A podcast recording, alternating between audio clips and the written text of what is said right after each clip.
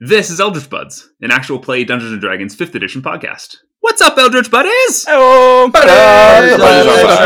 buddies! Sitting at the virtual table with me tonight is Scott. Terrifyingly trapped in tubular torment, Cambrio Voss. Wills. Equally terrified, Zed. Speedy. The guy who forgot to add his advantage to all of his hit rolls, Chode. And Josh. Jinxie, the Locksdown Druid, who is also extremely terrified. And I'm your DM, Connor, with a special announcement. I guess not special. Really more of something that's been brought to my attention recently. So until very recently, I didn't think that children listened to this podcast, you know, for obvious reasons. Apparently I'm wrong. So in order to give everyone fair warning, I would say that Eldritch Buds isn't recommended for children under, what do you guys think? Like 8? 25. 7? 10. As long as they're like cool. At least 10 or maybe 13. Okay, so yeah, that's fine. We're going to go 10. So Eldritch Buds is meant for adult audiences over 10, unless you're cool enough to use or hear the word fuck, in which you're cool to slip in. Okay, let's hit the intro music.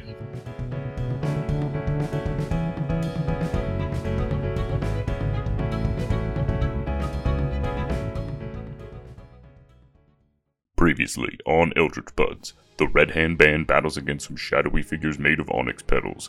During the combat, our heroes almost lose Jinxie, but thankfully Cambrio has a health potion to save him.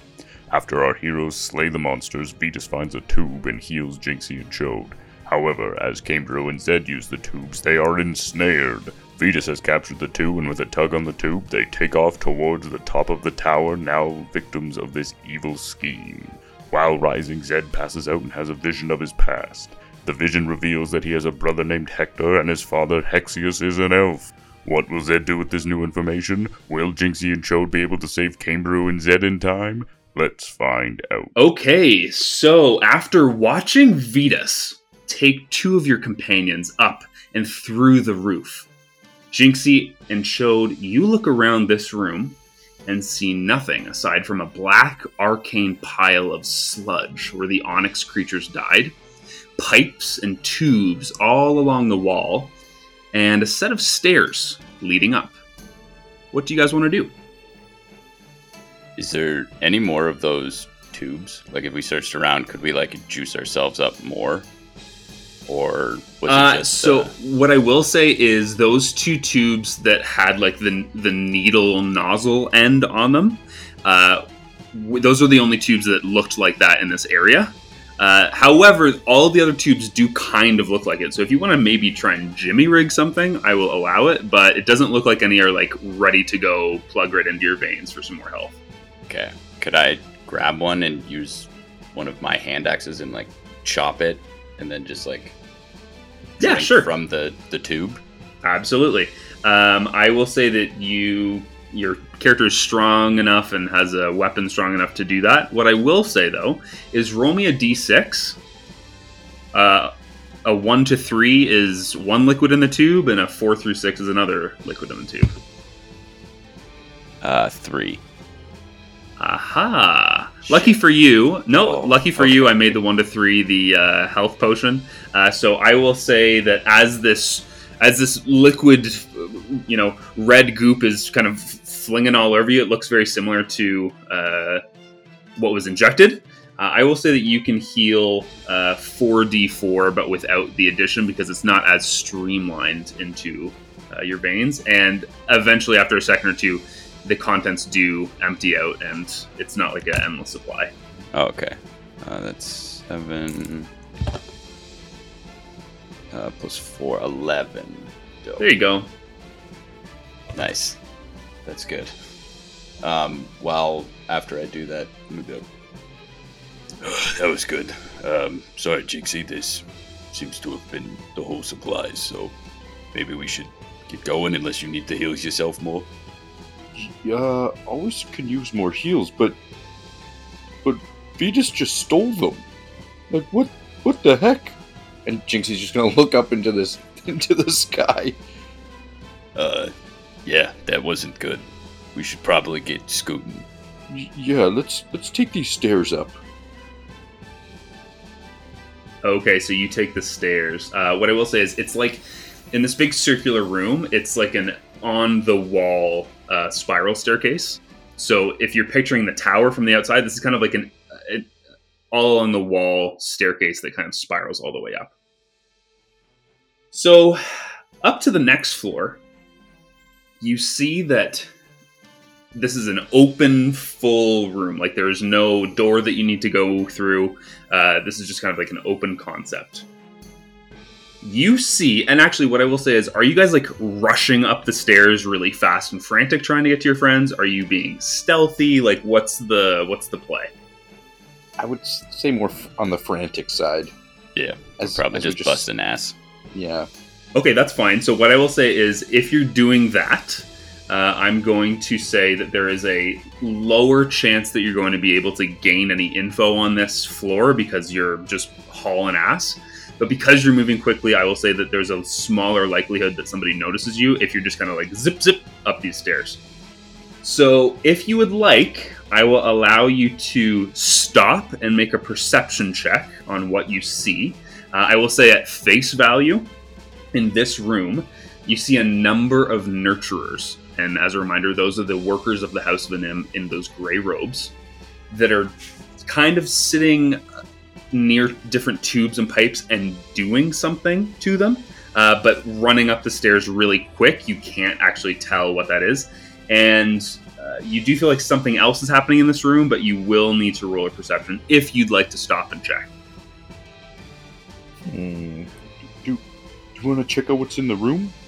Or just keep going? I'll do a quick glance, but... Okay. Yeah, so a quick glance is going to be what on your perception roll, please? Jinxie, if you'd like to do one as well, go for it. Okay, I got a 17. I got a 10. Okay. So what I will say is, with a 17... you can see that these nurturers are casting some sort of enchantment on these tubes and these pipes. They're kind of sitting either cross-legged or on their knees, kind of crouched in front of different parts of the wall. I would say that there's about 10 or 12 of them at different locations. They're doing kind of like finger-tutting and whispering small enchantments under their breath. And you can see that there's a dim light that's leaving their fingertips. And the pipes and tubes and different wiring and mechanics that they're focusing on is slightly lighting up. As well, because you rolled a little bit higher, Jinxie, you can see that in the middle of the room, there is a person who does not look to be a nurturer. He does not have gray robes. He has almost like a blue-collar workman's outfit on. He is turning a wrench and overlooking some paperwork on this thin mechanical tower in the middle of the room. It's maybe 3 by 3 feet, but it is almost like a support column in the middle that looks to be a very intricate set of robotics, machinery, like very strange. Chode, almost similar to what you're made of. Like, that's kind of the only reason you would pick up on that. Jinxie, did you say you rolled a 17? Yeah, 17. I will say that the last piece of information is on the back of this workman's outfit. You can read the word Mystco. MYST.CO. Do you keep climbing, or are you going to stick around for a bit?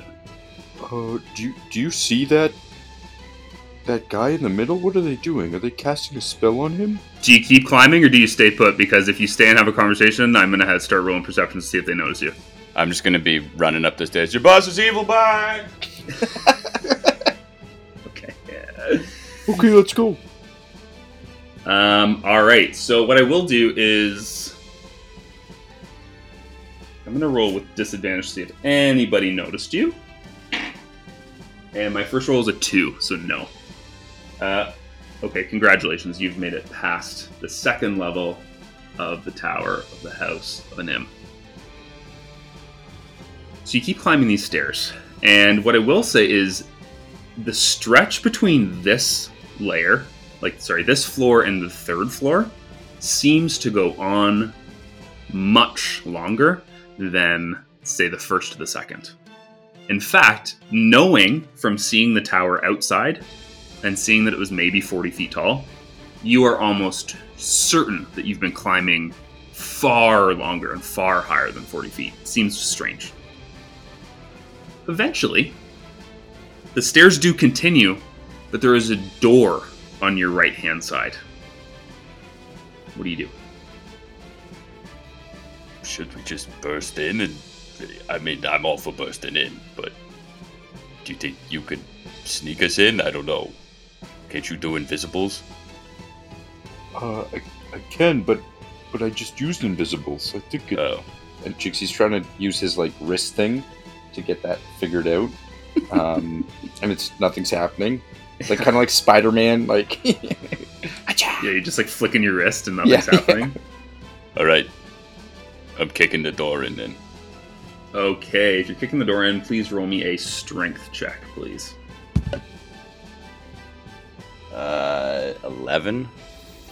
Bang! And it, like a bolt from your kneecap kind of just shoots out. I didn't even know I needed that. All right. The door remains firm. Shit. All right. Denny's, do you want to try? You're pretty bigs. Okay. But I'm not that strong. Jinxie's going to try to, like, again, kick the door. Do you maybe have an animal that's strong that you can turn into? Yes, I could. Give me a minute. Can you look the other way? All right, I'm going to try and pick the lock while you figure okay. out. Is there a change room around? I don't know. Jinxie's going to wild shape behind Chode when he's not looking. Okay, what are you turning into? A brown bear, of course. Why is it a question? Okay, yeah, so that happens, and Chode, I know that in, like, heist movies and stuff, they can get away with lockpicking really quick. Typically, lockpicking takes, like, minutes, so I'm going to say that you spent about 5 minutes on this door. Are you proficient with lockpicks? I don't think so. I think I took brewing tools so I can brew my own beer. Okay, so what's going to happen is you're going to roll a sleight of hand without your proficiency. Oh, okay, so just no bonus? Correct. 17. Ooh. So you hear some clicks and some tumbles in this lock. However, it's not quite there. Like you feel like you're on the right path, but it's almost like there was one or so number that you were off by. Shit. Here, Jinxie's gonna try to headbutt the door. Okay, roll me a strength check, please. Okay. So it's plus 4.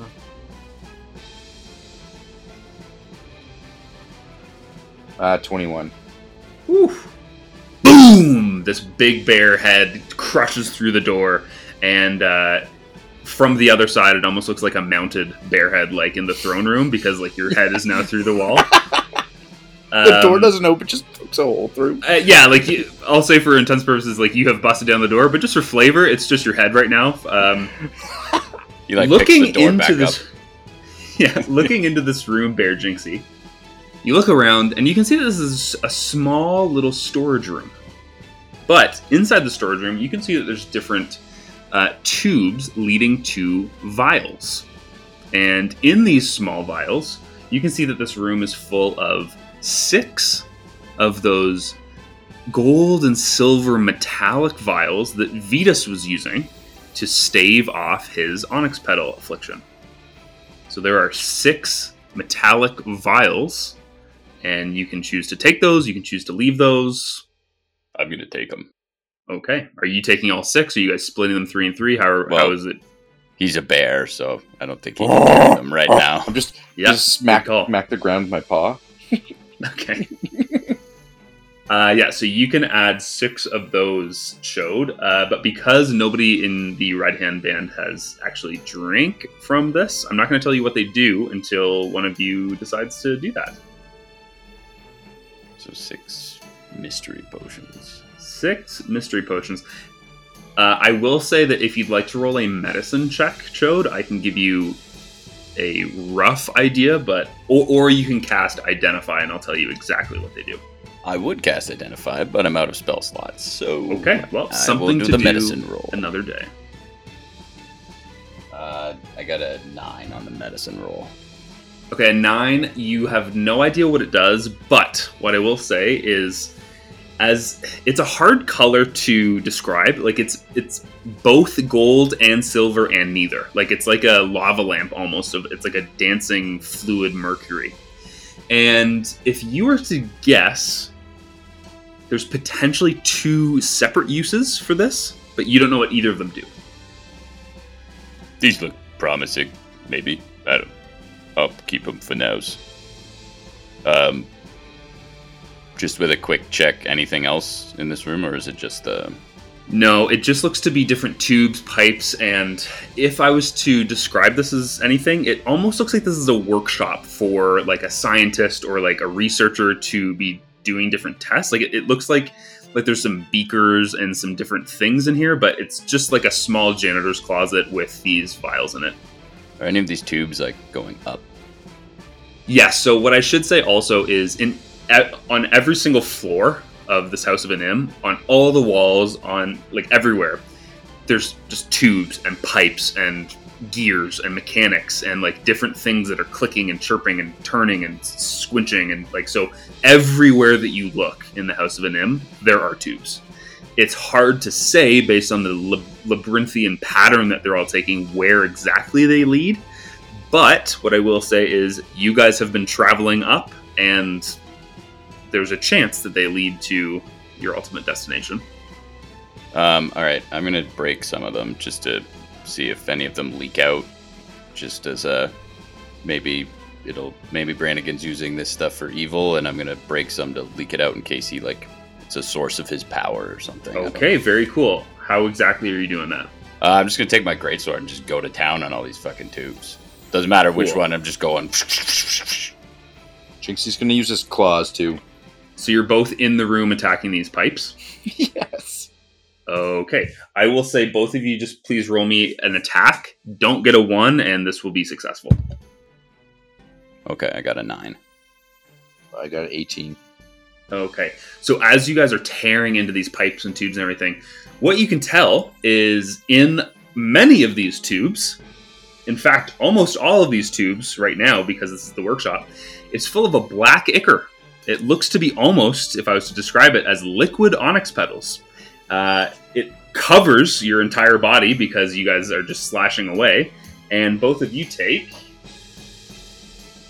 Hold on, aren't we immune to onyx stuff because of the... You are, yes, the saves, yes. But when you're dumping a shitload of acid on yourself, I'm going to say that there is a little bit of susceptibility to that. Fair enough. Now, I rolled super low... So you only take 11 damage. Split. Like, each? You know what? How's this? It normally is each, yes. But because you have both saved on this con save before, I'll say that you can take 5 each as half. Alright. Take it. The gracious God continues. Alright, well, that was... Sorry, I shouldn't have... instigated that. All right, let's keep going. What I will say, actually, because that was not a half bad idea, you can start kind of hearing, like, you know how, like, when your engine in your car is not starting properly or just something's off with machinery, you can hear, like, different pops and clicks and stuff? That's kind of the outcome now of this room. So you've done something to kind of negate whatever machine this is, but it's hard to tell. Okay. Jinxie's going to stick his head through the door and then open it the other way. Okay, perfect, yeah. So you guys open up the door and you guys have stairs in front of you that continue up. Let's just keep going up.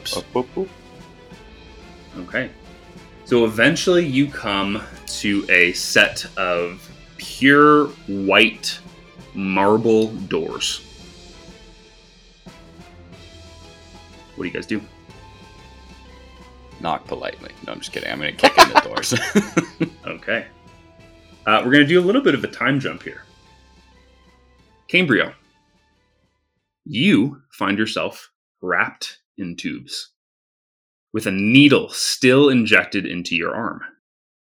If you struggle or try to shake yourself free, you're unsuccessful. It's like a python, a boa constrictor wrapped around your body. As you look around, you notice that you're in a circular room with tubes, pipes, and other mechanical oddities. It's like the bottom floor, but grander. A lot more mechanics are in here. It is dark. You can hear whimpering and crying, as if people in this room are in pain. To your right, you see Zed. Eyes rolled to the back of his head, body jerking as if in some kind of trance. He looks to be trapped in the tubing as well. As your eyes adjust to the dark, you can see 6 other people outside of you and Zed, struggling in the tubing all along the room. Some are conscious, making small, weak sounds of pain, and others are unconscious, or worse, you don't know.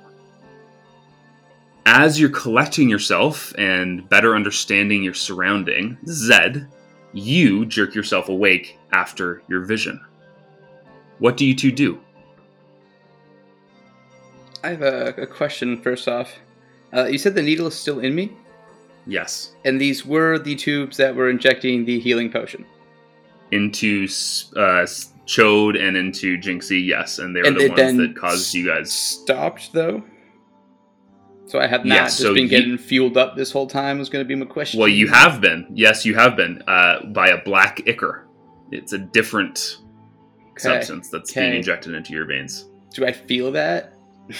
You can feel that there's something bad happening in your body. Doesn't feel like a healing potion? Doesn't feel like a healing potion, but because you saved against it, it's not like actively doing damage to you, but you can certainly tell that something is off. Like your arm aches and your kind of insides feel sick. Like you just truly feel awful. So I'm going to try to mind chat with Zed kind of quick just to see if he's like, Zed, are you awake? Oh, where are we? I think we're...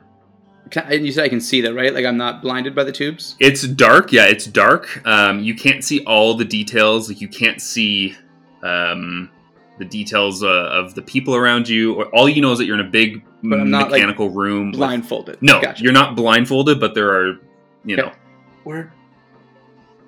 It looks somewhere important. I can see other people in tubes. I don't know. To be honest, I don't think they look big enough to be either of ours, so I think those two knuckleheads are still out there somewhere. I guess we're just up.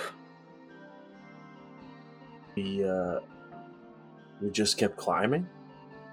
I wasn't climbing. I was getting pulled along by this thing, but... climbing. It's just like we just went up the whole time? How long have I been out? Not... super like not more than a minute, but like it was fast. I felt it. I thought you just kind of passed out from the rise, but you okay? You look rougher than me. Just give me a minute. I'm just gathering myself here. So Zed's gonna kind of like, as he's starting to gain also his kind of consciousness and vision, do I get any better sight of what's around us? Yes. I will say that you can see almost perfectly in this room. As you look around, the additional pieces of information that Cambrio did not pick up is that the people in the other kind of web of tubes look to be very weak, whether that means, young servants that look too weak to be doing chores around the house, whether that means House of Anym patients who are clearly negatively affected by this Onyx affliction who just don't look like they're going to make it. Like, it looks like they picked the weakest of the weak to be here for some reason. You also see Tigmar. Ah, no. You also notice that... In a tube? Not, well, nobody's in tubes. You guys are just being wrapped up like Doc Ock arms, like just like when you put headphones in your pocket and they're all kind of like but he's like together. A prisoner is what I mean. He's not just... Yes, he's wrapped up. No, correct. Zed, you also see that there is like a pulpit, like a 15-foot kind of, not tower, but like it, very similar to the 3 by 3 foot like stem that Jinxie and Chode saw, which you obviously don't know, but this is kind of like the top part of it. And it looks like there is a control panel or something, like there's buttons, there's knobs, there's stuff on the top. And it's at this point that you realize like you're eye to eye with that. Like you're about 20 feet from it, but you're at the same level. And as you look down, you can tell that these tangled tubes have you all suspended about 15 feet in the air. Oh. Above nothingness or above the floor? Above the floor. Oh, okay. 15 feet above the floor. So we're like out from the chute we came up. Yeah, it wasn't even really a chute. It was just like boom, boom, boom. Through like you the roots, like, kind of? Yeah, through all the pipes and tangledness. Like, it ripped you through. I will also say that with your clear vision, Zed, on the ground, playing around with some different pipes and tubes, is a gnome who looks to be Vetus. Huh. Okay. Do you guys want to do anything right this second? I'll just say that I'm going to quietly, in the mind chat, relay everything I saw to Cambrio and then finish that off with, let's make a plan. And then you can cut back if that's what you're doing. All right. So I think first things first, we need to get out of these tubes. I'm going to try struggle a little bit and see, are these pipes psychically active in terms of trying to actively constrict me, or are they sort of just rigid around me? Hard to tell. Rigid around you, but up until very recently they were alive, grabbing you tight and yanking you through the floor. So you know that they have the capability to do something, but right now it doesn't feel like they're active, but it's still very tight, still very hard. Can we try to shrink a little bit? Okay. What are you turning into? Just same Cambrio, but smaller? Just a smaller form. Just like an 11-year-old boy. Honestly, go to Hayes. Just a translucent little boy. You turn into your changeling base form of a very pale, extremely white, handsome person?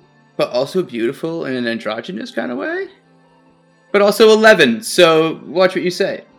Yeah, hey, that's why we have the warning for. That's right.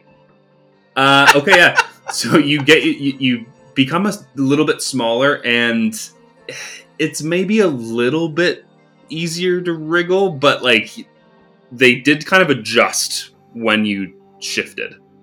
All right. So that's it. What's the arm mobility like? Are we tight limbs to body? You are tight limbs to body. The only thing that you can actively move is your head and neck. Your feet and legs kind of below the knees are dangling like you're on a roller coaster. But kind of from knees to shoulders, you are completely wrapped by these tubes. All right. I guess I'm going to try something then. Cambrio... Look, I think I might take a crack at trying to charm Vetus into letting us go. I can't move. Otherwise, I'd say we try and distract him maybe and make a play on that lever to release us, but... What about... Is anyone else in the room bound, or is anyone else unbound? I believe everyone is bound at the end, to my knowledge. Looking around, Zed, you two and 6 others represent 8 people who are completely tied by these tubes. There's no other minions, though? There's no other minions. Vetus is the only other person in this room at the bottom. However, what I will say is, as you were looking around, Zed, strangely enough, Brannigan Ashfoot appears right on that console in the middle of the room. He stands now behind that pulpit on the large stem in the middle of the room, and he begins doing something at his pulpit, twisting knobs, flipping switches, and all of a sudden the pipes and tubes and machinery around you hum with a vibration of life. Light fills the room. The tubes tense and twitch as if they themselves are now alive. Cambrio, for the first time, you can see Tigmar clearly. His affliction has worsened over the past day. It seems as if the House of Anym did nothing to aid his pain. He looks pale and gaunt and barely conscious, alongside many of the others that are in this situation. A tube and a needle are affixed into his wrist, same as you. Brannigan Ashfoot begins to speak. "Ah, I see that some of you are finally awake. Excellent. I need you all to know that what is about to occur is a historic moment in the field of healing and medicine. I thank you all for your heroism." And he kind of has a sly grin on his face. Beneath him in the stemmed tower, it looks to be full of onyx petals. Like, his stem tower kind of has like a glass portion that has onyx petals stuffed in there. All of the tubes connected to the 8 individuals in this room eventually weave their way back to that central stem. He continues. "The House of Anym is a house of healing. However, as many of you know, a terrible disease has started to spread throughout the city, and it seems as if no magical healing can stop it. However, with the help of some friends who helped install this beautiful machine and some theories of mine, I believe we are on the precipice of creating a meaningful cure to this affliction. However, it won't be without sacrifice. But the words of the house are, life provides, and thankfully, between those of you who are too sick and those of you who are unwanted by your masters, your lives represent a small cost of scientific research." He flips another switch, and one of the 8 people restrained right across from you, Zed, starts screaming in agony. Life can be seen drained from their body in real time as the tube sucks the life out of the small human girl. The tubes release her. She slumps to the ground, and some of the onyx petals in the middle console that Brannigan stands over starts glowing vibrant, wonderful gold. He continues. "One down, 7 to go. Your suffering will be over shortly, I promise you." And it's at this point that Chode kicks down the marble doors, and I need everybody to roll initiative. 22. Okay. 11 plus 4, 15. 14. Okay. And 18. Jinxie. Perfect. So that brings us to... Okay, Brannigan actually gets to go first. Smidge above you, Chode. Yo, hacks again. So he is at the center console, and he notices that the 2 big boys just kicked in the door. And he's going to play with a couple of buttons, twist some knobs, and a huge glass cylinder kind of shoots up as a protectorate shield almost around him, all the way to the roof. It looks like he is preparing to do something on his next turn as he's, playing with the different knobs and everything. I will also say that for the individuals who are wrapped up in the tubes, whatever he just did caused life and strength and mobility. Like, it's almost like these tubes and tentacles hum to life now. Think Dr. Octopus-type arms. Along with that, Chode, to your 12 o'clock as you're coming in the room, it looks as if whoever is being wrapped up and tangled in that kind of bramble of tubes and wires and tentacles screams high-pitched, something terrible has happened to this young girl, as the life and energy of her being is sucked dry and her limp corpse is dropped That tentacle to your 12 o'clock now kind of wriggles free and looks menacing, I suppose. As menacing as a tentacle can look. Oh, no. To finish the, like, kind of what's going on in this room, I was, like, moving around to the 3 o'clock. There are some more individuals, including one Mr. Tigmar, who is wrapped up looking horrendous right now. Above you, which I guess would be like the 6 o'clock of the clock, are some more individuals, and your friends, Zed and Cambrio, are around the 9 o'clock, so to your left. Okay, there was a total of 8 people in tubes. There's now 7. And in this clock metaphor, Brannigan is in the middle? Brannigan is in the middle, yes. But he's, like, way up in the ceiling, right? Yeah, he's in... So, bird's eye view from the clock, he's in the middle, but then he's, like, I don't know, call it 15, 20 feet up. He's eye level with those who are being tangled. Okay. All right. I'm going to look at Vetus and be like, you fucking... And just shake my head at him. I'm going to go... I'm going to see Tigmar and be like, oh, God. I think he's dead from my angle, right? He definitely looks dead, yeah. So that's not going to help. So I'm going to be like, I need to get these guys down quick. So I'm going to book it over and try and... They're up in the air, right? So I'm going to jump and try and slash one of them free from the tentacles. Okay, who? I'll say that you have enough movement for either. I'll go Cambrio, because he's a little goo boy.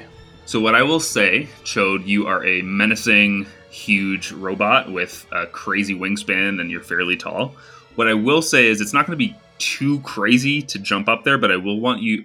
We'll want you to roll an athletics check to see if you can get kind of to that point, and then I need you to roll me an attack. Can I give him a help action? 16. 16 is enough to get up there. What is your attack on the actual tentacles? And I will say no to the help action. Roll the 9 again, so 16 again. 16? Okay, so what I will say with that is you do make contact with the tubes. However, it's almost like because of your angle of jumping and kind of swinging through, you just kind of clip the edge. You feel like you didn't really do damage. Very close to dealing damage with that roll, but just outside the window. Anything else, Chode? Bonus action? Yeah. For my bonus action, as I land, I'm like, shit. Here, Sunshine, this one's for you. And I'm going to give Zed some bardic inspiration. So Walking on Sunshine is going to come blasting out of my horn and... Give him the little juice that he needs. Okay, that's going to bring us to Vetus. So Vetus is at the base of this tower, center console, whatever you want to call it. And right near him, there is a big, I don't know, call it like a barrel full. Like it looks almost like 200 pounds worth of onyx petals are stuffed in the middle console of this. I'm going to call it a tower. After the first person had their energy and life force sucked out, some of, I would call it about 1/8, of those onyx petals in the middle became a vibrant, amazing gold color. You can see that Vetus is watching very closely, and he himself has a tube that it looks like he's about to stick into his arm, but he's waiting for something. In the meantime, he's going to turn to you, Bear Jinxie, and say, oh, I'm so sorry, my friend. And he's going to shoot a crossbow in your direction. Oh. Does an 11 hit, Bear Jinxie? An 11 just hits. No way. Okay. Yeah. That's hilarious. God damn it. Wow, Vetus deals 3 piercing damage. Vetus, I'm gonna bite him. Does Vetus recognize that it's Jinxie as a bear and not just a bear? Well, I'm glad that you've asked, Scott. She's just friends of all bears. What we did say is that very specifically when Jinxie wild shapes, he retains his tusks. And I will say that Jinxie looks enough like... Well, maybe not enough like because he was bald. He was a bald elephant before, now it's a bear, and he's like, but the tusks! He must have been a druid. Yeah, Okay, you know what? I'm going to say with his 17 perception, he's wise enough to realize that it is the same creature that he does love, and that's why he apologized. He also came in with me, right? So yeah, I mean, it's not too big of a stretch. That's going to bring us to Jinxie. So sorry, Vetus shot this from across the room. Yep. So you take a bolt in your bare shoulder. Bare bolt. Yeah, Jinxie's also going to try to run across the room and try to first smack the, the tubes that are stuck to Zed. Kind of jump. Okay, I'm going to say you're also going to need an athletics check to try and jump up there. Please use the bear's strength stats. Strength, for that. Okay. That should help. Yeah. 9. A 9. So I will say that you start sprinting towards Zed. You put all your muscles and all of your want into getting up there and saving him. And if you were still Jinxie, maybe the same muscle movement would work. But you're a big old fat bear, and it just didn't time it properly. So I will say that you reach up and you swipe, but you're not even close with a 9. 4 paws on the ground versus 2. It's just different. Yeah, that's right. What I will say is you still have a bonus action, though. So then I'm going to try the always good standing long jump to try it again, instead of the running long jump, to see if we have more... typically, this would be another action. What I will say is you can roll with disadvantage to try it again. Oh, no. Okay, or you can try something else with your bonus action. That's an 8. So okay, yeah. So you're just like reaching, and it's just so high you can't do it. So yeah, I mean, listen, you've got the right idea, but it's just outside of reach with a 9 and an 8 to try and get up there. Standing long jump, way worse. Yeah. No. Cambrio, what's going to come to you? Okay. How far away am I from Brannigan and the lever? And also, did the girl die when he pulled the lever? I will say that it didn't sound very good when he did whatever he did in the center console. It would appear, looking over at the husk on the ground, that she is dead or maybe alive, but not likely. You would be about 20-25 feet from the center console. Okay. I'm just gonna try to force my way out of this tube, essentially, if I can. Okay, so what I need you to do is a strength saving throw to try and break your way out. Now, it is like being held by a flexing number, like 20 flexed arms. It is very tight. It is very hard. So that's kind of the situation you find yourself in. Okay, I rolled a 14. You rolled a 14? So I will say that you get a little bit of purchase, like you can wiggle a little bit, but it's still on you. Everything's still bound? Nothing, no arms or legs? Everything is still bound, pretty much from neck to knees, essentially, yeah. Yeah, okay. I will just impotently wriggle in the tubes for my turn. Okay, great turn. That's going to be Zed. All right, I'm going to need a DM ruling here. Fair to say I am... absolutely wrapped up and touching these tentacles, correct? Yeah, if we want to put a word on it, I would say that you are restrained by the tentacles. Yeah, yes. So they are touching me, you would say. I would say if this is a roundabout way of asking if you can use a touch spell, I would say that technically, yes, you can use a touch spell. What I'm trying to get at is, could I miss a touch spell? Well, it depends on the touch spell that you are casting. If, for example, it has somatic components where you need to be finger-tutting or doing some things, I will say that there's a chance that you could miss, yes. So, Zed is wrapped up, coiled in these tentacles, and he almost looks to relax and accept it for a moment as he grips his fingers onto the tentacles himself, as if to grab back. At this moment, lightning springs from his fingers as he casts Shocking Grasp. Damn, can I miss this? Well, here's what I'm going to tell you, and this is for everybody who's at this table right now. I have an AC and HP for all of these tentacle arms. Okay, so what I'm going to say is there is a chance that you miss. However, I'm going to give you advantage because you are so wrapped up that it would be hard for you to miss. I appreciate that. And am I allowed to add my Bardic Inspiration to an attack roll? Well, just not damage, correct? Correct. It's any roll that, it's any roll with a d20. After the roll, I can choose to add it. Yeah, so you roll and with advantage and figure out. Correct. Perfect. All right. First one is going to be an 11. That's probably not much. Second one is going to be an 18. I know that 17 was close earlier from Chode, I think, and I'm debating whether I want to use this inspiration now. I'm going to leave it. I'm praying that this 18 hits. Well, why don't you roll damage, because that absolutely hits. Wonderful. Oh, that was a little scary, I'll be honest. All right, first one's an 8, second one's an 8! That's 2d8. Max damage, 16. Very, very, very nice. How strong are these? Okay. So you did, 16 damage. 16 lightning damage.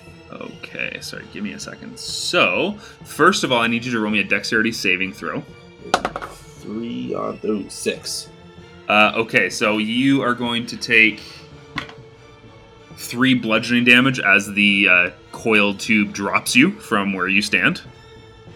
You did a fair amount of damage. It looks pretty gross. There's necrotic spewing energy coming from it, and it's sparking a little bit. It looks pretty bad. It is still around, though. It's not completely dead. It's hard to describe a robot arm being dead or alive, but it's still around. It's twitching and It's twitching, and it looks. You know what? It looks very similar to when Chode has low HP. It looks kind of like it's not doing so hot, but it's around.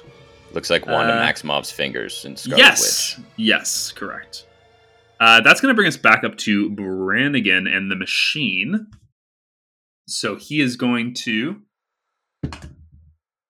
Okay. Hold on. Does Ty get a bonus action or? I apologize. Yeah, I will ask for clarification. Brannigan's tube that he launched up. I know he's up a bit. Is there any ledges or anything one could? Basically, I'm thinking of using my tempestuous magic where I can jump 10 feet. I'm just curious whether if it's just a glass tube, obviously it's not I'm going to suction cup onto it. It is so it's a smooth glass protectorate. It's essentially a shield. All the way around. Yeah, okay, I just... as well, where you were dropped, you are still 20-25 feet from the middle and 20-25 feet from where he's standing, so... Perfect. 10 feet wouldn't have gotten you very close. Okay, I will use my movement, though, if possible. Yeah, go for it. Where are you placing yourself? I'm just going to walk over... So you're at the 3 o'clock of the clock right now. Or, I'm sorry, the 9 o'clock of the clock. I am going to move towards the Senate.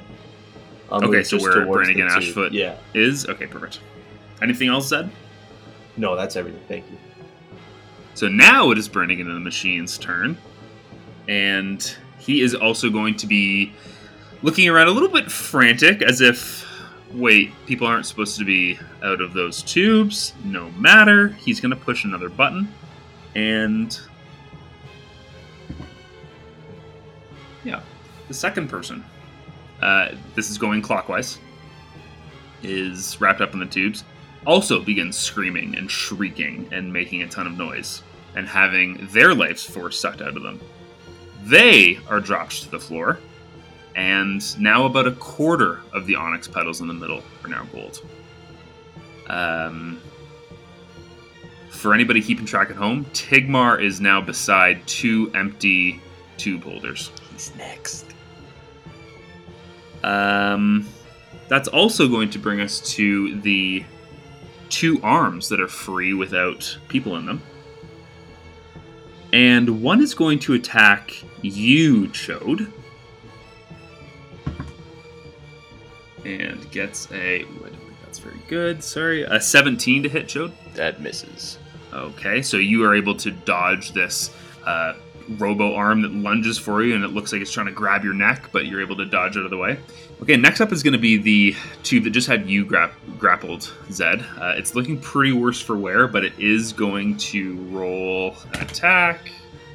That also is a 17, and it's going to be... This DM, I'm going to cast Shield. Ooh! Very and nice. That would boost my AC to 20. Which is not enough to hit. So this kind of sparking and splurting, oily arm kind of just twitches towards you, but you're able to cast your shield and it deflects. Very good job. That's going to bring us to you, Chode. Nice. All right. I'm going to try and get Cambrio down because I'm still convinced. Chode is convinced Tigmar's dead. I hope Speedy hopes he's not, but I'm going to try and jump and slash at the tube to try and get Cambrio down. Okay. So I got to make athletics and then... Yes, it's going to be the same process as before. Athletics and then a hit. It's a 9. Okay, here's what I'll do with a 9. No, you know what? Because Jinxie got a 9, I can't break the rules for it, so you also miss. Yeah, you have a bonus action still, though. All right, then I will use Vicious Mockery, and I'm going to talk shit to these fucking... tentacle arms? Flailing arms. Yeah. Okay. Can you read me Vicious Mockery? I unleash a string of insults laced with subtle enchantments at a creature you can see within range. If the target can hear you, though need not understand you, you must succeed. It must succeed on a wisdom saving throw or take 1d4 psychic damage. The damage is increased once I get to level 5, which I am, so it's 2d4. 2d4? So, okay, and what do they need to roll? Wisdom saving throw. Okay. So, oh, would you look at that? They don't have ears, they can't hear you. I was just going to say... I was like, are we establishing the tentacles can hear them? Hold on, it says, though need not understand you. But they don't have audio capacity in their arms. Yeah, they don't have any ears. They have no intake. They can't take psychic damage. Yeah, all right, that's fine. Not audible psychic damage. All right, then I'll just flip them off then, because that's all I can fucking do. So cool. Can they see? I will say that Brannigan Ashfoot has ears, just for future reference. Okay. Let's see who else is going here. It is Vetus's turn. Okay, Vetus is... Oh, I guess I could have Vicious Mockery in him. Zed, did you move 10 feet closer to the center? Yeah, I moved however many feet got me to the center. I think you said I was 20 or 25 feet. I had 30 feet of movement. I walked myself. Yeah, for reasons only known to Vetus, and I'll tell you guys after the show, I'm going to roll and try and attack you, Zed. Absolutely not. 7. Vetus is trash, and I love him. He's like, this fucking shit, fuck. Sorry, 10-year-olds. And, way to slip that one in. No. Sorry, 9 and unders. Oh, yes, I apologize. Okay, that's going to bring us to Jinxie. And Cambrio, you're on deck. Jinxie's going to go try to release Cambrio. Kind of same thing as he did before. So run, jumps, bear claw, swipe at... okay, let's see an athletics roll. At some of these tubes attached to him. 11. Okay, that's close enough where I'll do the thing that I was going to do for Speedy last turn. With an 11, you're not close enough to get like a great shot on these things, but you are close enough to kind of just like nick the bottom. So what I will say is you can roll with disadvantage an attack roll to try and get Cambrio out. And you're going to decline to let me use a help action. I just don't see how you could help in this situation. I'm going to mage hand the sword a little bit higher. And because I'm telekinetic, there is no somatic component. So that is a 14. 14. Okay, so 14 misses. However, Cambrio, just so we can put that out there, I actually agree with you that without a somatic component, you'd be able to do that with a sword. He's attacking with bear claws, though. So. And I cannot lift a bear. That'd be too heavy. Agreed. Exactly. So, just so we're on the same page. Jinxie, anything else, my friend? Jinxie is Jinx is going to use his bonus action to heal himself with the... oh, what's it called? Healing Word, I think, is the bonus action. Combat Wild Shape. So in Wild Shape, I can heal myself. Very cool. Yes, buddy! Burn a spell slot. So what spell slot are you burning? Because that's... level 1. Level 1? Okay, I believe you get, what is it, 1d8 per spell level that you do, or 1d10? Yeah. So go ahead and roll that d8, buddy. It's a Moon Druid for everybody. Yeah, that's 3, so... Okay, that's not bad. Did you get to add your spell casting modifier or anything? Or your con or anything like that? Oh, sorry, I'm just reading the rules now. When you choose this... Oh, never mind. It's nothing. No, it's just 1d8, looks like, so... Okay. 3 health. Well, you know what? You win some, you lose some. Cambrio, what are you going to do? So... I'm bored of making a strength check, and that just seems goofy. I'm going to shrink as small as I possibly can. Okay. How small are you thinking of going? Like, so baby size, Ant-Man size? Like... Will you let me, Ant-Man? Because I don't think I've seen, and I don't think an Ant-Man exists in this world, and I'm not like a shapeshifter, I have to change into something. But I would argue that, like, a gnome baby would be very small. Sure, so here's what I'll let you do. I'll let you turn into a gnome, okay? I'm going to say, because if I ask you, you're going to say yes. I'm going to say you've never seen a gnome baby before. Never mind. If you'd like to try a gnome baby, to make it even easier to get out, I will let you roll a medicine check to see how close to a gnome baby you can get. However... roll low enough, and you might stay as a gnome baby for X amount of time. Oh, God. Okay. Let's check. If I successfully do this, I want it to look like Vetus was my dad. That's a fair compromise. Medicine check, said you said, eh? Yep. What's your bonus?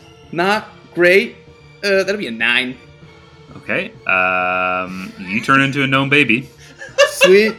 And with that, you know what? A gnome baby is small in itself enough to just drop free from the coiled tentacles. In the mind chat, I'm going to go, Touchable! I'm going to need you to roll me a dexterity saving throw or take damage. I will roll my reaction to catch him. Am I under him? Boy, just let me dex save this. You're about to be... That's 25. There on the back. Yep, perfect. So you take half damage. My stats don't change. I'm an incredibly dexterous gnome baby. Which is, you take 1 bludgeoning damage, Cambrio. Gnome Babrio. Okay, so, is it an action to shape change? It is an action. Okay, so what are you going to do as your bonus action? I'm just going to see what my bonus actions are real quick, because my mage hand, I believe, is also an action. I'm gonna shove Vetus. Just try to like jar him so that the tube pulls out of him, basically, that he's trying to jam in. Okay, he's waiting for something. He's holding it over his arm. So you're just trying to push him away from the console in general. Yeah, he's not putting it in his arm yet. Okay, yeah, I'm just gonna shove him. Is that a strength save by Vetus? It is a strength save by Vetus. It's at DC minus, 13. Yeah, minus 2 to strength. Cocked. Oh my, I rolled a 16, minus 2 is 14. Oh no, wait, hold it, but it's a 13? He passed. I'm sorry, I thought you said 15. I was like, fuck, I just missed it by 1. Okay, he stays there. Fuck, strong. I just missed it by 1. But he locks eyes with the gnome baby and he goes, now that's something I could kill. I go, Tatu, home. Zed, it's your turn, buddy. All right. By the way, congratulations, both of you are now out of the tangled coil, which was going to do a fuck ton of damage to you guys. So, good on you. All right.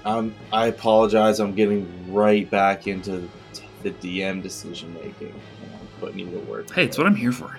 Yeah. So, I have another cantrip. This cantrip is called Gust.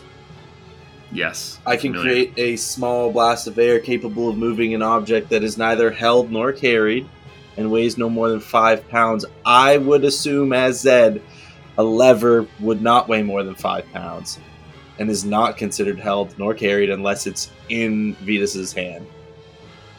I'm going to try and move that lever. that's in front of him in the tube. Sure. So just for detail's sake, I know I've got kind of been willy-nilly with the buttons and stuff. I didn't think we'd get here, so I'm going to let you know. It's not just like a one big lever that goes on or off. There's a number of different dials, buttons, and things on it.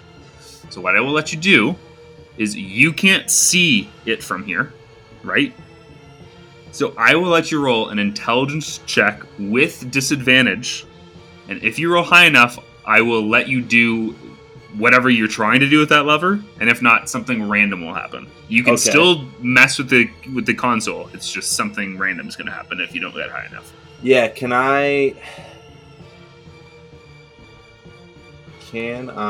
Will it give me any advantage if I float myself up?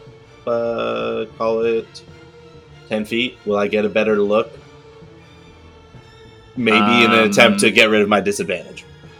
Because I could use my bonus action as Tempestuous Magic. Fly up 10 feet first. How's this? This might not necessarily be raw, but if you use Tempestuous Magic and burn your Bardic Inspiration, I'll get rid of the disadvantage.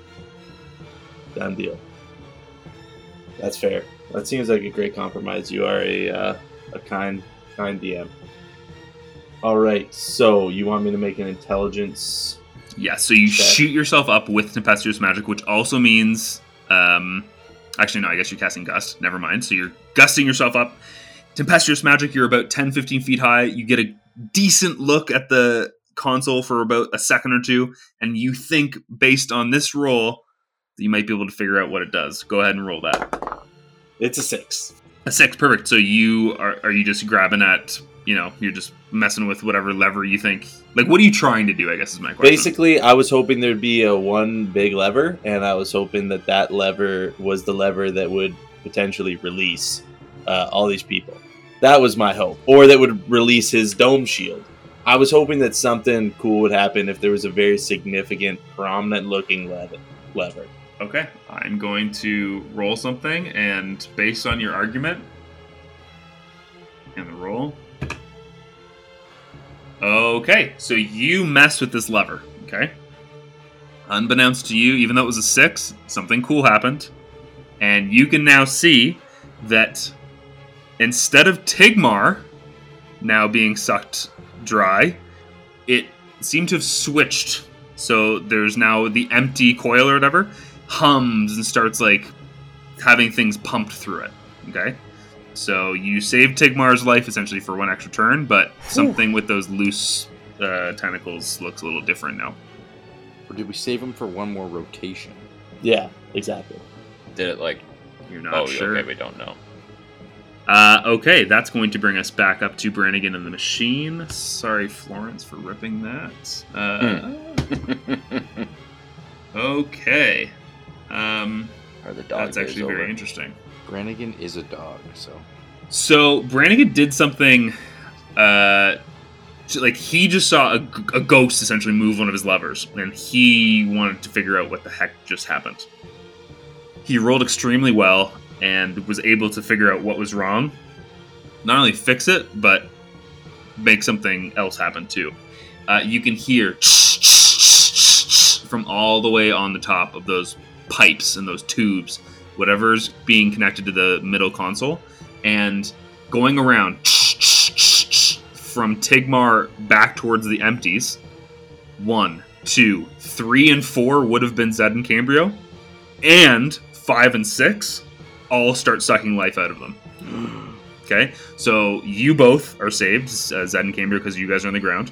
The first 2 people that were already dead, this doesn't affect. However, the 2 people around the 6 o'clock window near the front door, they have their life sucked completely dry from them, and now there is 6 arms that are free. And this is how they're about to attack. Bear Jinxie, you're going to get 2 of them. Okay, 1 crit and 1 missed. 1 crit? Oh, jeez. Can I turn into a bear cub like I just saw Cambrio do? Okay, a pretty bad roll, actually. You only take 13 piercing damage. But, because it's a crit, I need you to make a Constitution saving throw with advantage. As Jinxie or as Bear? As Bear. As Bear Concept, okay. 22. Okay, great job. So this tentacle shoots out, and one like pierces you in your neck, and it does a ton of damage. And as it starts pumping something into your veins, you're able to grab it with your bear claw and rip it out. Another one comes shooting towards you, and it just grazes off your bare shoulder. Another two are coming towards you, Chode. I swear to God, I just got another 20. Oh, good. And a 9, so that's a crit and a miss as well. Okay, so you take 12 piercing damage, and I also need you to roll me a con saving throw with advantage. And again, the advantage is because you guys passed these checks earlier in the day. That's a natty 20. Very nice. So very similar to you, to Jinxie, as four kind of arms come towards you guys. Both of you are pierced in the body with another one missing over top. And you're both able to save from this necrotic, awful damage on top of it. And then the last two are going to attack Zed and Baby Gnome Cambrio each. One is a 13 for you, Zed. That will miss. One is a 17 for you, Gnome Baby Cambrio. That hurts. That hits. Okay. You take 10 piercing damage, and you don't have to make a save because it wasn't a crit. Okay, I'm going to uncanny dodge. Okay, uncanny dodge, you take 5 damage instead. Cool, yeah. Great job.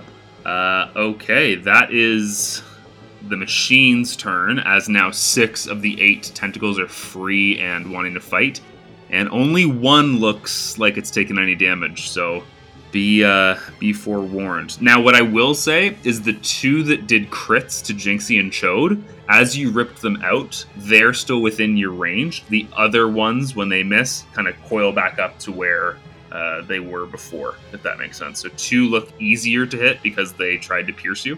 And that's going to bring us to Chode. All right, well, I'm going to be like, oh, Christ, we really need to get these tentacles under wraps. So I'm going to slice. I'm going to draw my greatsword and slash at the one that just pierced my neck. Okay, perfect. It's a dirty 20. Dirty 20 hits, roll damage. It's 11 damage. 11 damage, very nice. So as you grab it from your kind of chest area and you pull it out, you just take your greatsword in the other hand and slash down on it. It's surprisingly tough. You get about halfway through it, but it is still kind of wriggling around and living. Anything else, my friend? Yes, I'm going to use a superiority die. I'm going to run over to Zed because there's one near him. Mm-hmm. Oh wait, would it get an attack of opportunity if I'm leaving its wriggle? So I was gonna make that a bait and switch attack. Oh, with the attack you just did? Yeah. Well then it doesn't trigger an attack of opportunity if you use bait and switch. You're both then safe. I will bait and switch with him. Let's say 5. So my AC is 25 now. Oh, all right. Wow, that's pretty good. Anything else? Any movement or anything like that? I'm going to use my other Bardic Inspiration for my bonus action, and I'm going to inspire Zed again. So I'm just going to turn the volume up even louder. Okay. Very nice.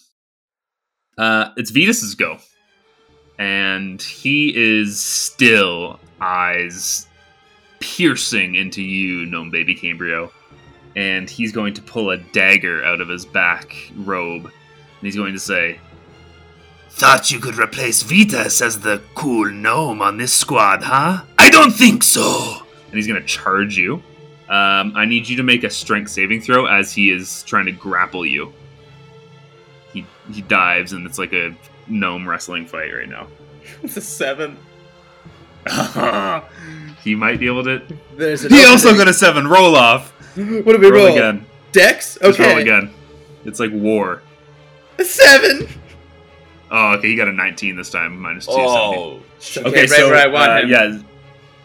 Yeah, so Vetus kind of has you in like a headlock with a dagger up to your throat, and he's like, "Just wait 6 more seconds and you are fucked, my friend." And it is now Jinxie's turn. I just have a question about the extendo arms. Would we get opportunity attacks as they recoil back at all? I will say, Jinxie, great question. Yes, you do get opportunity attacks. However, because none of you guys have been like asking about that, we'll just start that going forward. So I will say after they are done attacking, they do recoil to their spot. So at any time, if you feel like you're near one or if you're wanting an opportunity attack, pitch it out and we will talk about it. Okay, so Jinxie's gonna try to attack the arm that bit him, whatever. Okay, yeah, so there's, it's still very easily gettable. In my face. Okay, so first attack is gonna go with the claws. That is I believe a 19, yes. 19 hits with the claws, yep. Okay. 15 damage. The claws. Very nice. And are you doing your bite attack as well? Yeah, and then I'll do the bite. Okay, this one looks about as weak as the one that Zed lightninged. Oh, no. Okay, 10. 10 to hit? Yeah, 10 to hit. 10 to hit, unfortunately, does not hit. Okay, it's going to be... Cambrio's turn, if there's nothing else, Jinxie? No, that's it. Okay, so you are being grappled by Vetus. I have a question. Mm-hmm. Telekinetically, I can shove one creature up to 5 feet. There's nothing saying I can't shove myself 5 feet. Would me being grappled pertain to that, or no? Or can I? Use I would that say you to... can shove. I could say I'll say this: you can shove the both of you 5 feet. In any direction, but both of you are going unless you're breaking this grasp. Okay. No, you need to actually do the strength check to make it out. Okay. Do I have to do the strength check, or can I just fight in the grapple, or will I, I'm assuming, be at disadvantage?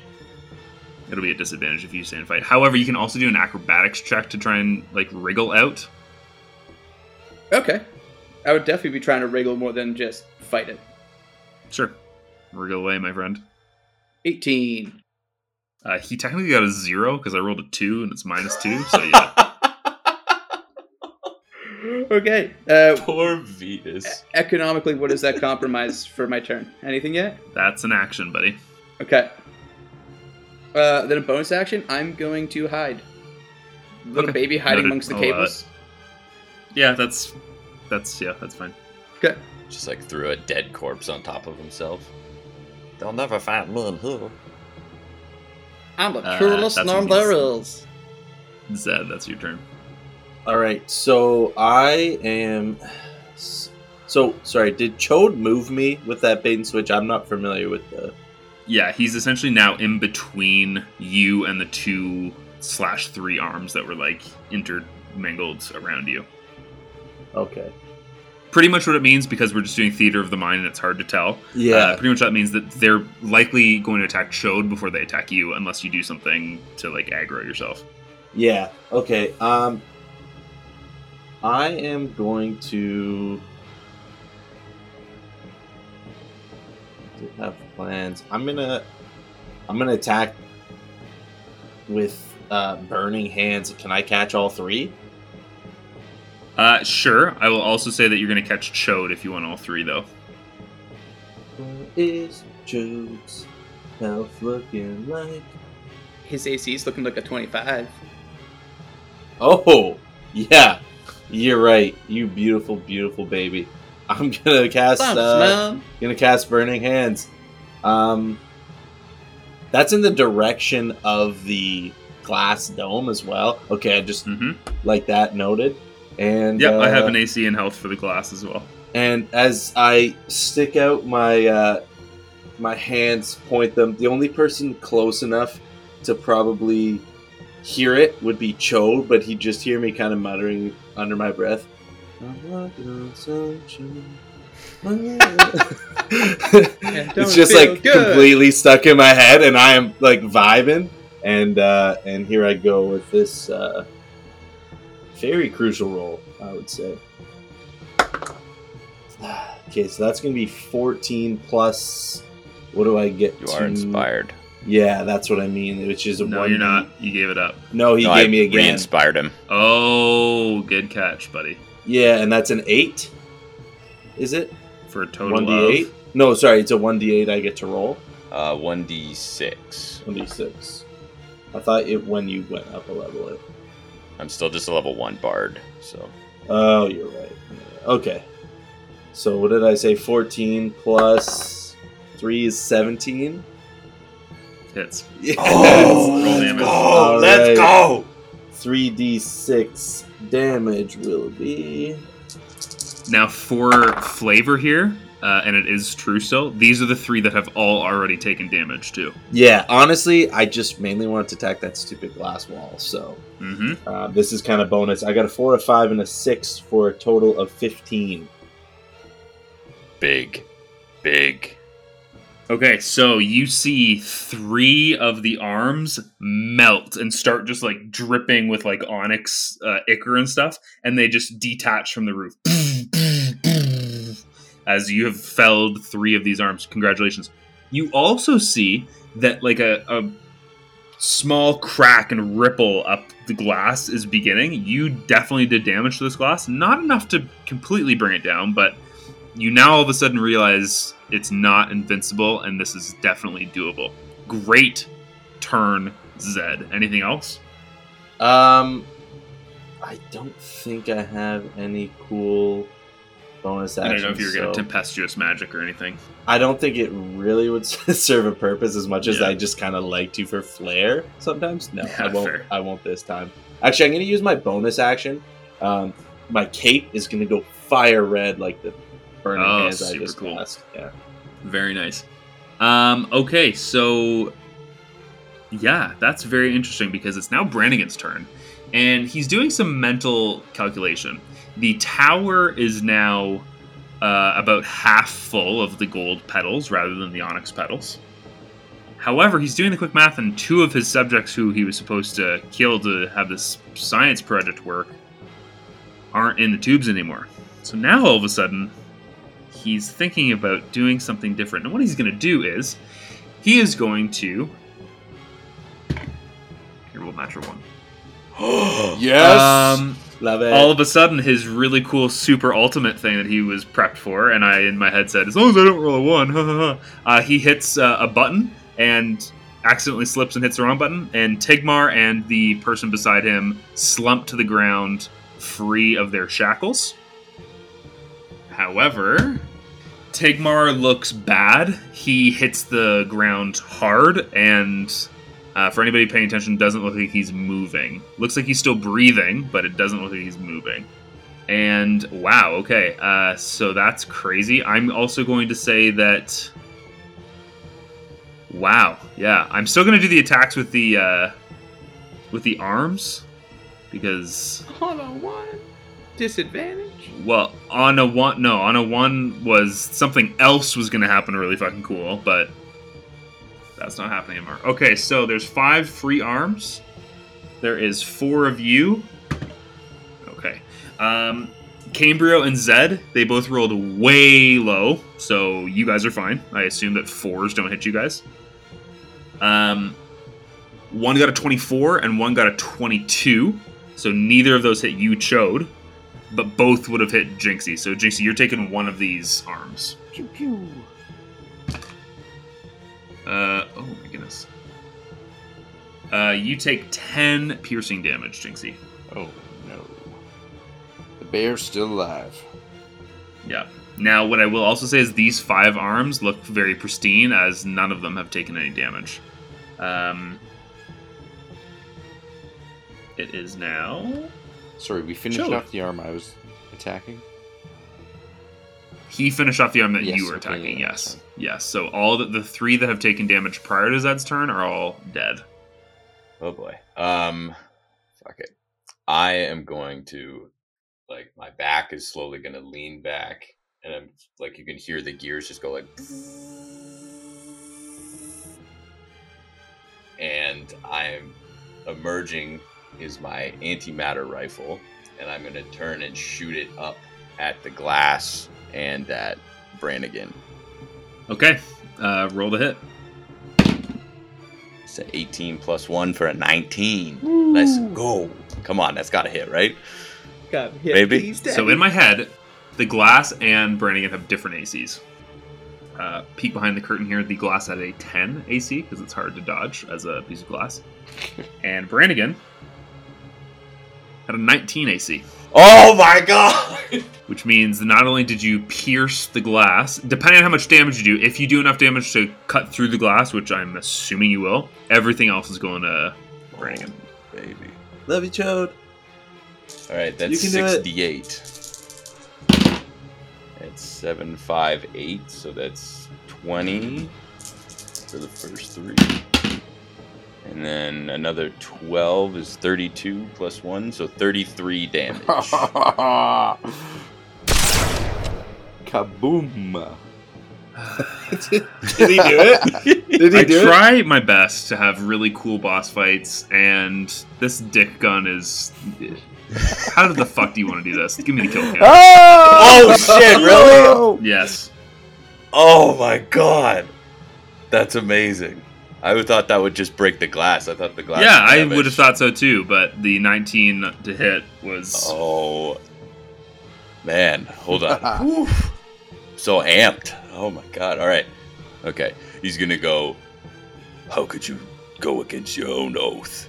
This is for my oath. And then it's just gonna be like this huge... It's gonna be like when in Dragon Ball Z when there's like a Kamehameha and it like goes all the way out into space. Yeah.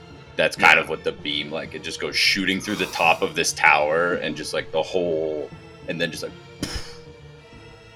Why did I give you an antimatter rifle? Yeah, that happens. And, like, as, like, in slow-mo, as the beam is, like, cutting through the glass and it shatters slow, and, like, he just, it's, like, the, like, from animes where, like, people die slow. Just a little hurt for you guys at home. Yeah, okay, wow, very good. So, Brannigan Ashfoot is slammed into the wall. He slumps down onto the ground, and looking at him, his armor is charred, his face is half melted off, like he doesn't even look like a halfling anymore. He is dead. The arms still look kind of like in a Street Fighter, like as you're like just kind of, you know, not fighting, but you're just there. They're kind of like waltzing back and forth. They're ready to attack, but they have nothing to control them. So they're still kind of at arms. However, everybody is free. The middle console is only half gold rather than full gold. And Vetus is now up. And he looks left and he looks right. And he goes, friends! Ah, you saved me! Oh my goodness! And he hugs gnome baby Cambrio like, you came back for me! Oh my goodness! Oh, true, you're hiding. No, he goes over to Bear Jinxie and he starts hugging your leg like, thank you! I knew you'd come for me! Wow! Any chance we can maybe get 4 people to come for a sleepover and never wake up so I can get healed here? Any idea? Are we out of combat or are we still in initiative? Nah, we're out of combat. You can... Can Jinxie kick him? Like back bear paw kick. Is he on the ground now? Boom. I'm gonna walk up to him, and I'm gonna rummage into my bag, which is very large now. It is kind of comedic, and I'm gonna pull out the little salve jar we got from Tigmar's. Is this a one-shot thing? Is this? All right, I'm gonna scoop out. You said it was a salve, so it's like a lotion. So I'm just going to scoop out a little bit, like a little baby handful, it's like and I'm just going to like put it in his mouth. You're gonna like Rafiki, like Simba him and like smear it over his forehead. No, that's right in his mouth. And I'm a baby. That hand has been in my mouth, in the dirt. That is just a gross hand. So it's almost as bad as it is. Hopefully helpful. You look like Deadpool, and when he like loses half of him, and he's just like waddling. Yeah, around. I just got baby parts. So not to turn this into a D&D math game again. However, what I will say is this salve has 6 like uses. So now 5. Okay. No, hold on. Using more of it does more, if that makes sense. So if a baby handful is 2 or more, or like, so how many of the 6 are you using? So I have 6 uses. You have 6 uses essentially. I will say that a number that, like, there are numbers here that could do what you're wanting to do, and there's numbers here that won't. So you're going to need more than one. 3 is essentially translates to a greater restoration spell, which is exactly what you needed to cure him. Woo! Wow. Great, so is this stuff not a health potion? It's something else? 1 is a health potion, okay. 2 is something else, and 3 is greater restoration. Okay, so I have 3 charges left. You have 3 charges left. Okay. Oh. And you hear wheezing on the other side of the room. Furball, can you heal him? Yes.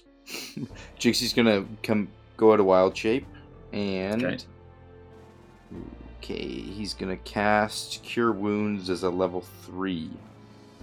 Okay, wow.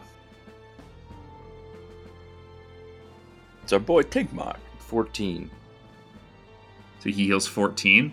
So what happens now is that Tigmar, he's on the ground, and you're kind of cradling him. What's sad is this reminds you of the Erasmus Estate and the bodies that you found back there, and like how he's kind of just helpless and weak in your arms. He opens his eyes, and he looks up at you all around him, and he says, My friends came to save me. And then he just closes his eyes and falls asleep. So you saved him. He still looks afflicted by the onyx petal disease. However, he is full health, essentially, so he's not going to die overnight. Is Gnome Baby Cambrio pointing at himself to do something? It is. I'm just going to... I think I'm technically giving the South back to its rightful owner. I'm just going to steal this guy's medicine and then let him die of the affliction. So I'm just going to take my 2 little baby hands and just scoop what's left into Tigmar's mouth and just try to, like, I'm going to work his jaw for him with my little hands and just try to make him swallow. I will say, are you using the 3 remaining for an additional greater restoration? Because I don't want to try. Yeah, because I don't want to do 2, have it not work, and then be left with 1. So, and it's his, so I will use the remainder. Yeah. So, slowly his skin starts to, like, puff up, like, in a good way. Like, he was very gaunt and, like, very sickly looking. It's almost like the meat on his bones start to kind of, like, reinflate, and he starts to gain strength and stuff. And he actually sits up, and he's like, "Whoa! What the hell was in that box that you guys had me open? What the hell? How long have I been out for? Goodness gracious!" Only like a day.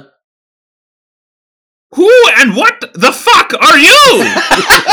And that's where we're going to end tonight's episode. God, I love Tigmar.